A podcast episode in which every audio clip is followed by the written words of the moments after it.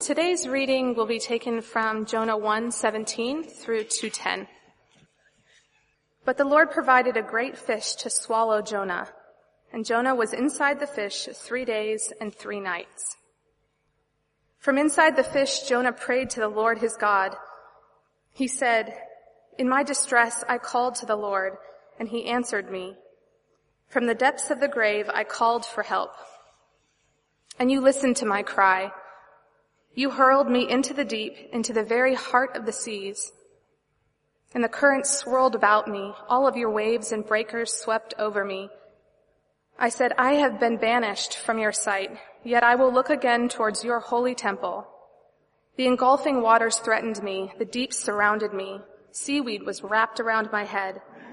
To the roots of the mountains I sank down. The earth beneath barred me in forever.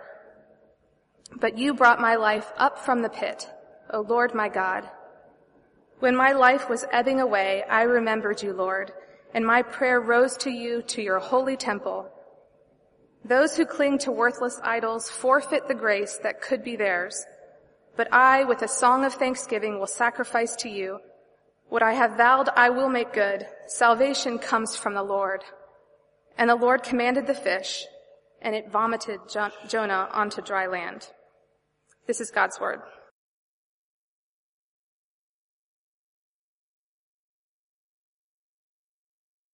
Megan, thank you very much. Do please keep that passage open, chapter 1 verse 17 of the book of Jonah. The second in our series looking at the book of Jonah, which we began last week, we'll look today from chapter 117 to 2 verse 10. The famous story of Jonah and the great fish. Before we look at that, why don't I pray for us?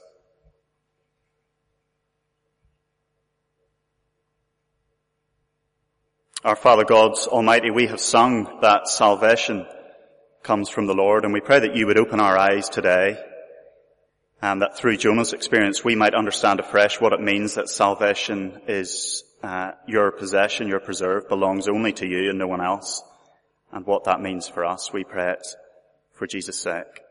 Amen. Well, if you were here last week, it raised a question towards the end of the chapter that I want to address in earnest this week by asking the question, how committed are you to the to quality of life? I mean, how committed are you really to quality of life? I hope you are. I'm sure you are. But what steps do you take to ensure quality of life? As the person that you are, the best life you can secure. How committed are you to quality of life? Well, that might seem at first glance a far cry from this story of Jonah in the belly of the great fish. But actually it's a really timely question that gets answered for Jonah in this chapter. It's a timely question for Jonah and for Israel, who are, if you like, on the slides, facing exile, drifting from the Lord their God. And today we see a truth that can call Jonah and Israel and us back to the Lord's, to remind us of what alone belongs to Him. And we'll see that in one fell swoop, it is the very truth as well that will not just call Jonah back to the Lord's, but send him out to the Ninevites in chapter 3. The thing he was so keen not to do in chapter 1 verse 2. But these, uh, these questions of life and death were put on the table by chapter 1. If you were, weren't here last week, let me recap for us chapter 1. We saw that it was foolish for Jonah to run from the God of sea and lands. Because the God of sea and land is the creator God. He's the God of life. To run from him is to run from life itself. Jonah thought that God was, was dealing death to him when he said, go to the Ninevites. Jonah thought that God's grace to the Ninevites would be death to him, but he's the God of sea and lands. Jonah didn't know that, but the sailors did. We saw that uh, their response to the Lord was fitting. So exposed to the elements out on a great storm in the sea, we saw that symmetry People of sea and land should worship the gods of sea and land, just as the, the creature should look to their creator for life. Well, the difference between uh, last week and this week is the difference between the sea and the land and beneath the sea. Because you see very different things from the sea and the land and from under the sea. I said last week that uh, if you get the film rights to make the film of Jonah, don't let the producer change the setting. Make sure chapter one is set on the sea and the land. We'll make sure chapter two is set beneath the sea. It has to be. Because we'll see today it's a really strategic place for the Lord to take us, to teach us about Him and about ourselves. It's a paradox, but uh, the deeper Jonah sinks in this chapter, the murkier the water gets, if you like, the clearer is his picture of God. And so he reaches the conclusion of his praise at the very depths of the sea. It's that phrase that uh, appears at the end of verse 9. Salvation comes from the Lord. Salvation belongs to the Lord. You could put that in highlights. It is, if you like, the key message of these verses. Well, what it means and what it means for us, we'll see from verses 2 to 9. Before we do that, let me speak for a moment about the bookends of this, this Song of Jonah. They're very famous bookends. They've attracted a lot more attention than the Song of Jonah has itself. So turn back to chapter 1 verse 17. The Lord provided a great fish to swallow Jonah, and Jonah was inside the fish three days and three nights. And then the second bracket, so chapter 2 verse 10, at the end of the song, as soon as uh, Jonah has uttered the climax, the, the key message of his song, salvation belongs to the Lord, well verse 10, the Lord commanded the fish and it vomited Jonah onto dry land. Now a lot of ink has been spilt on these verses, these bookends to the song. And if those are, if you like, uh, a surprise for you, if those are, are almost a stumbling block for you, well, let me respond by saying this. If, if the question is whether this God could do this, well, in a sense, this, this miracle isn't different from anything else that happens in Jonah, or indeed the rest of the Bible. We saw in chapter one that, that God blew a great wind upon the sea. He brought a great storm about. In fact, the same way he appointed that storm, we say, see that he appointed this fish to swallow Jonah. He will appoint in chapter four a plant to grow up and to give shelter to Jonah. He will destroy that same plant.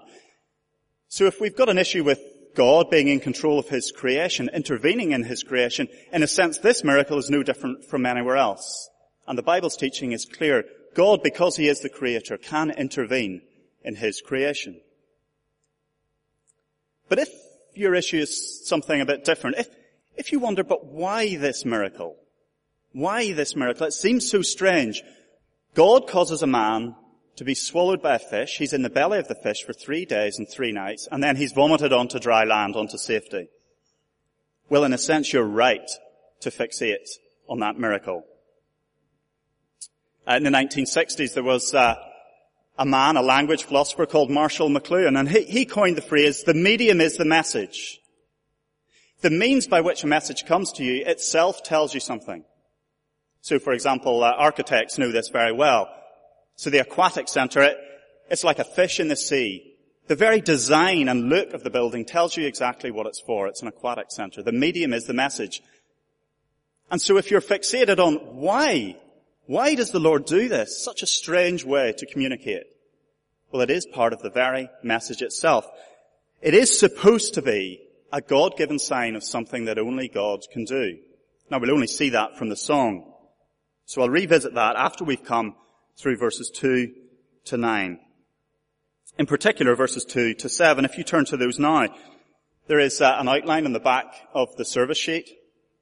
And I've summed up verses 2 to 7 as uh, Jonah declaring that the Lord is in a class of his own because he alone can bring life up from the pit of death. He's able to. He makes a habit of doing that. Come with me back to verse 2.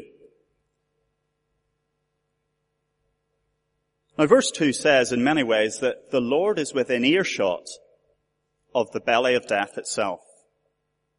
Do you see uh, the two sets of parallel lines in verse 2? Twice we're told Jonah called out to the Lord. Twice we're told that God answered. He heard his cry for help. But what makes verse 2 stand out is where he cries from and where the Lord hears too. In my distress, verse 2. That is, in the place of narrowing options. The place where hope runs out. The place where escape looks very slim indeed. That place of distress, Jonah says, I called out from there, and the Lord heard my cry. And he ups the ante in the next line. Do you see that place of distress? It's none other than the belly of Sheol. It's translated here, the depths of the grave. Literally, it's the belly of Sheol. Sheol the, the, in the ancient mind is the underworld, the place of no return. Above all, the place of death, where options really narrow, where hope really runs out. And Jonah says, it's like I was there and the Lord heard my cry. Now it is no, uh, no coincidence that this chapter is set beneath the sea. For in the mind of the Jews, in the mind of those of the ancient Near East, the sea was the best visual aid the world could give for chaos and mystery and all that it stood for. And so it's no surprise that uh, over time, the depths of the sea came to stand for that greatest mystery of all, the perennial problem that we all face, the creaturely problem of death.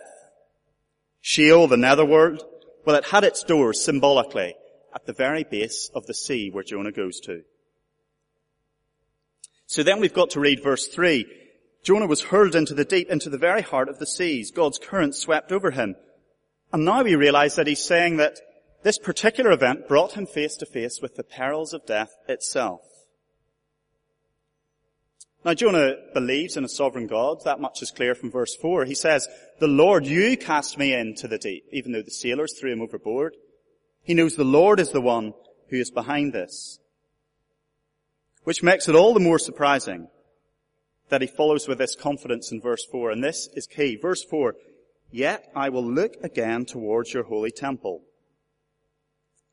Here's a man, if you, uh, if you remember back to chapter 1, he, he spent all of chapter 1 fleeing from the presence of the Lord. He goes down to Joppa to board a ship with the express aim of fleeing to Tarshish, away from the presence of the Lord.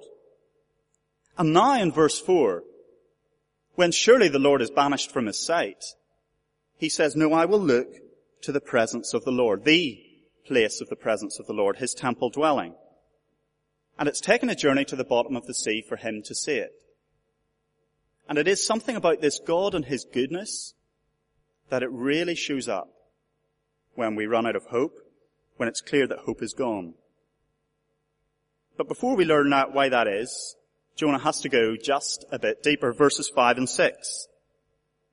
The engulfing waters threatened me. More literally, the waters were up to my neck. This was death, putting its arms around me. The deep surrounded me.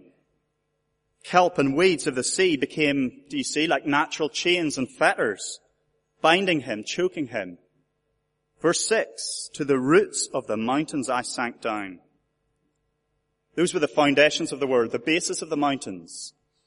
The way that the ancient person said the world is a stable place morally and physically. But you don't want to see those depths. You don't want to see those foundations because that tells you that you're at the base of the sea and at the base of the sea, figuratively speaking, are the doors of Sheol, the doors of death. And so verse 6, the earth beneath, the netherland down below, that bars him in. This is the place of no return, Jonah would have us know. So Jonah wants us to know that to the very depths, the place of no return, I plumbed those depths. And he speaks a universal language. We know what he means by that. Because what he describes is not just an ancient phenomenon, but a universal one.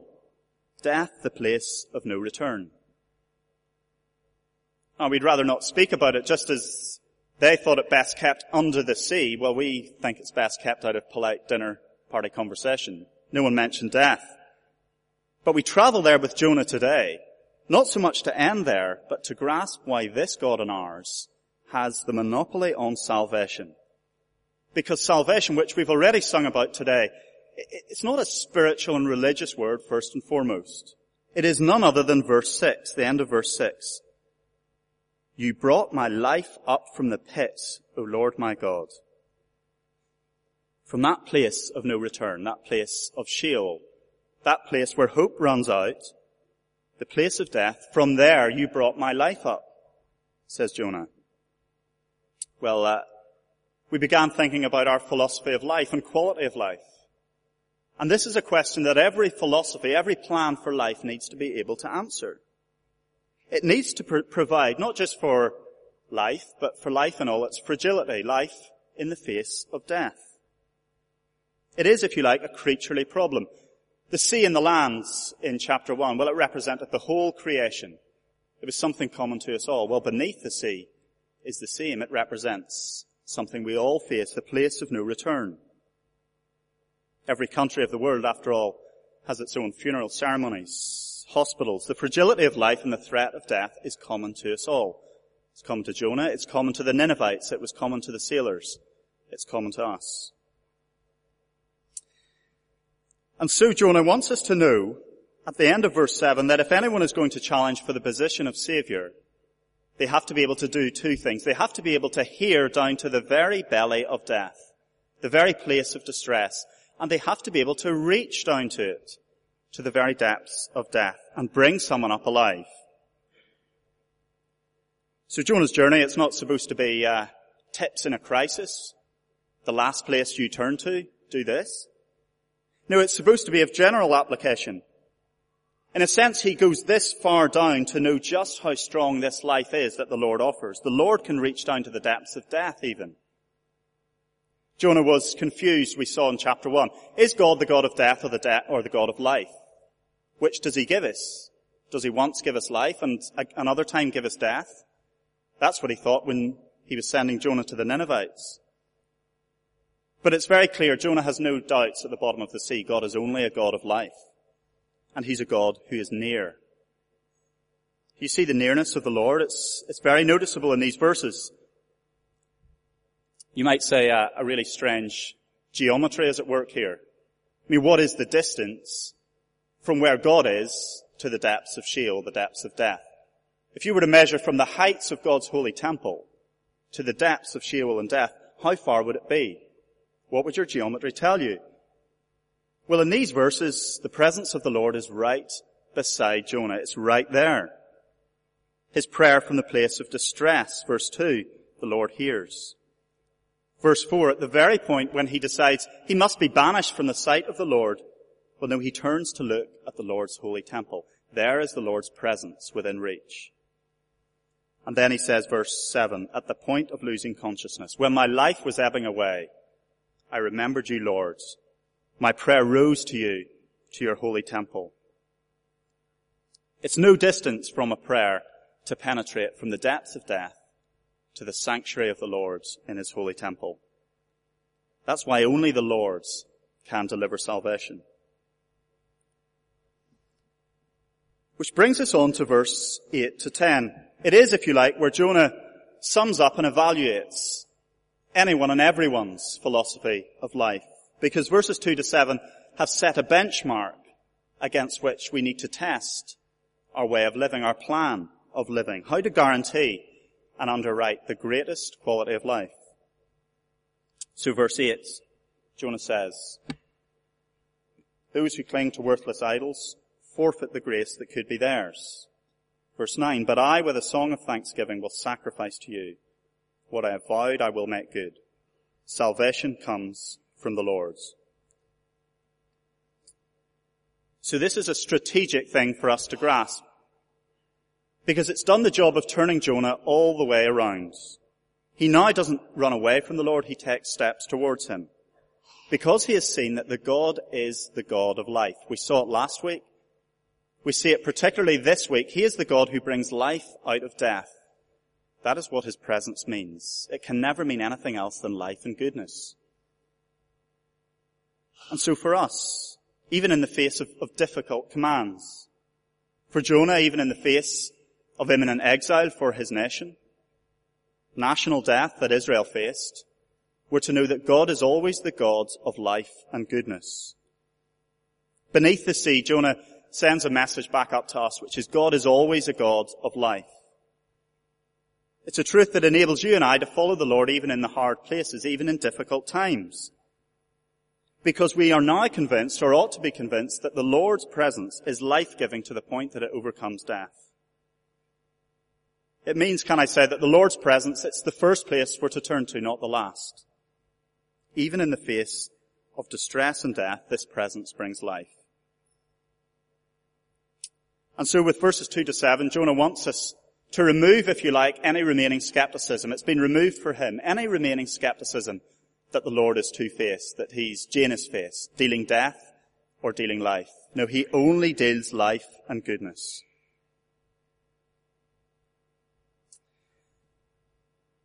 I want us to, to settle for nothing less than that the Creator is the one who gives us life.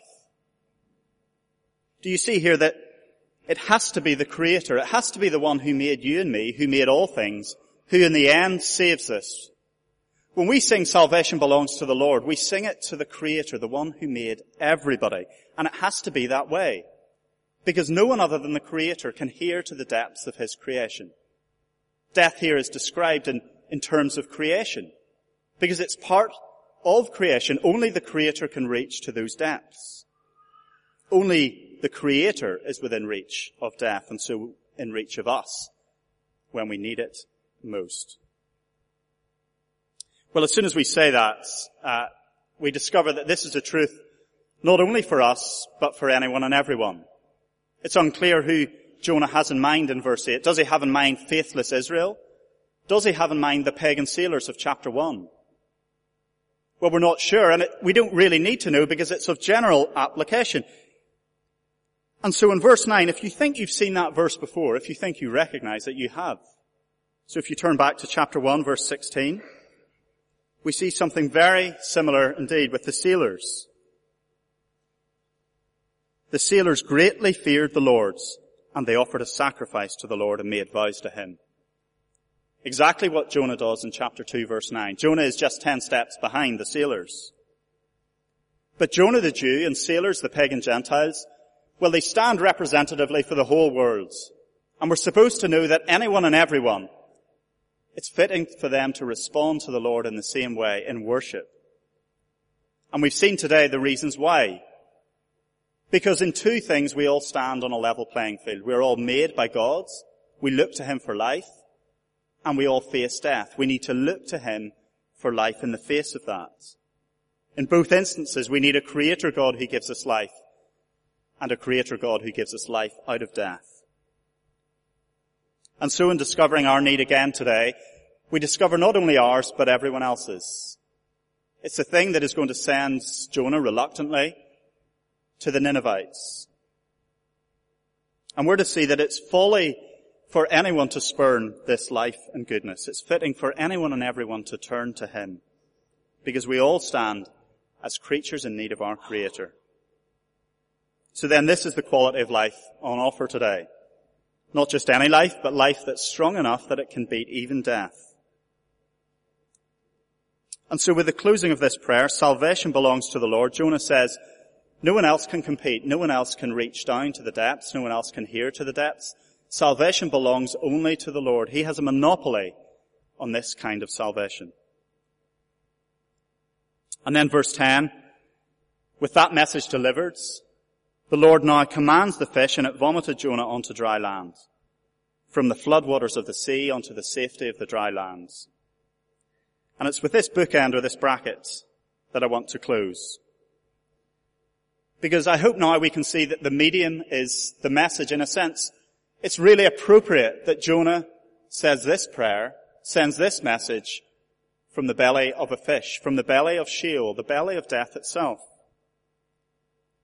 Jesus Christ looks back at the, the miracle of Jonah in the fish, and he says, any generation that seeks a sign, that seeks proof of the, the real God, the authentic God, ultimately that seeks proof that he is God himself, well, they need only ask for one miracle. They shouldn't look for another miracle, but you shouldn't settle for anything less than this. Life out of death. The ability to bring life out of the pit of death. So Jesus says the only sign that will be given is the sign of Jonah, who was in the belly of the fish three days and three nights. And he says that the Son of Man himself, well, he goes to the grave three days and three nights, and he rises again from the dead. And the message is the same, that the Lord alone can bring life out of death. We'll see that it's a, message powerful enough to bring the Ninevites to repentance next week. But today it's to be powerful enough to call us back to the goodness and life that is in the Lord's. There can be no question, no doubts about that. He has shown that even in death, this Lord delivers life to us. Let's pray together.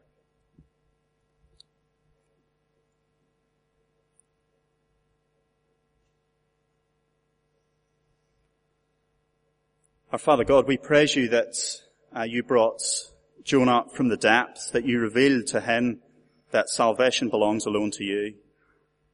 We praise you that you have added to that the great miracle of the Lord Jesus, his resurrection from the dead, and shown us definitively your power to raise life from the dead. And we praise you that that's true of us in him.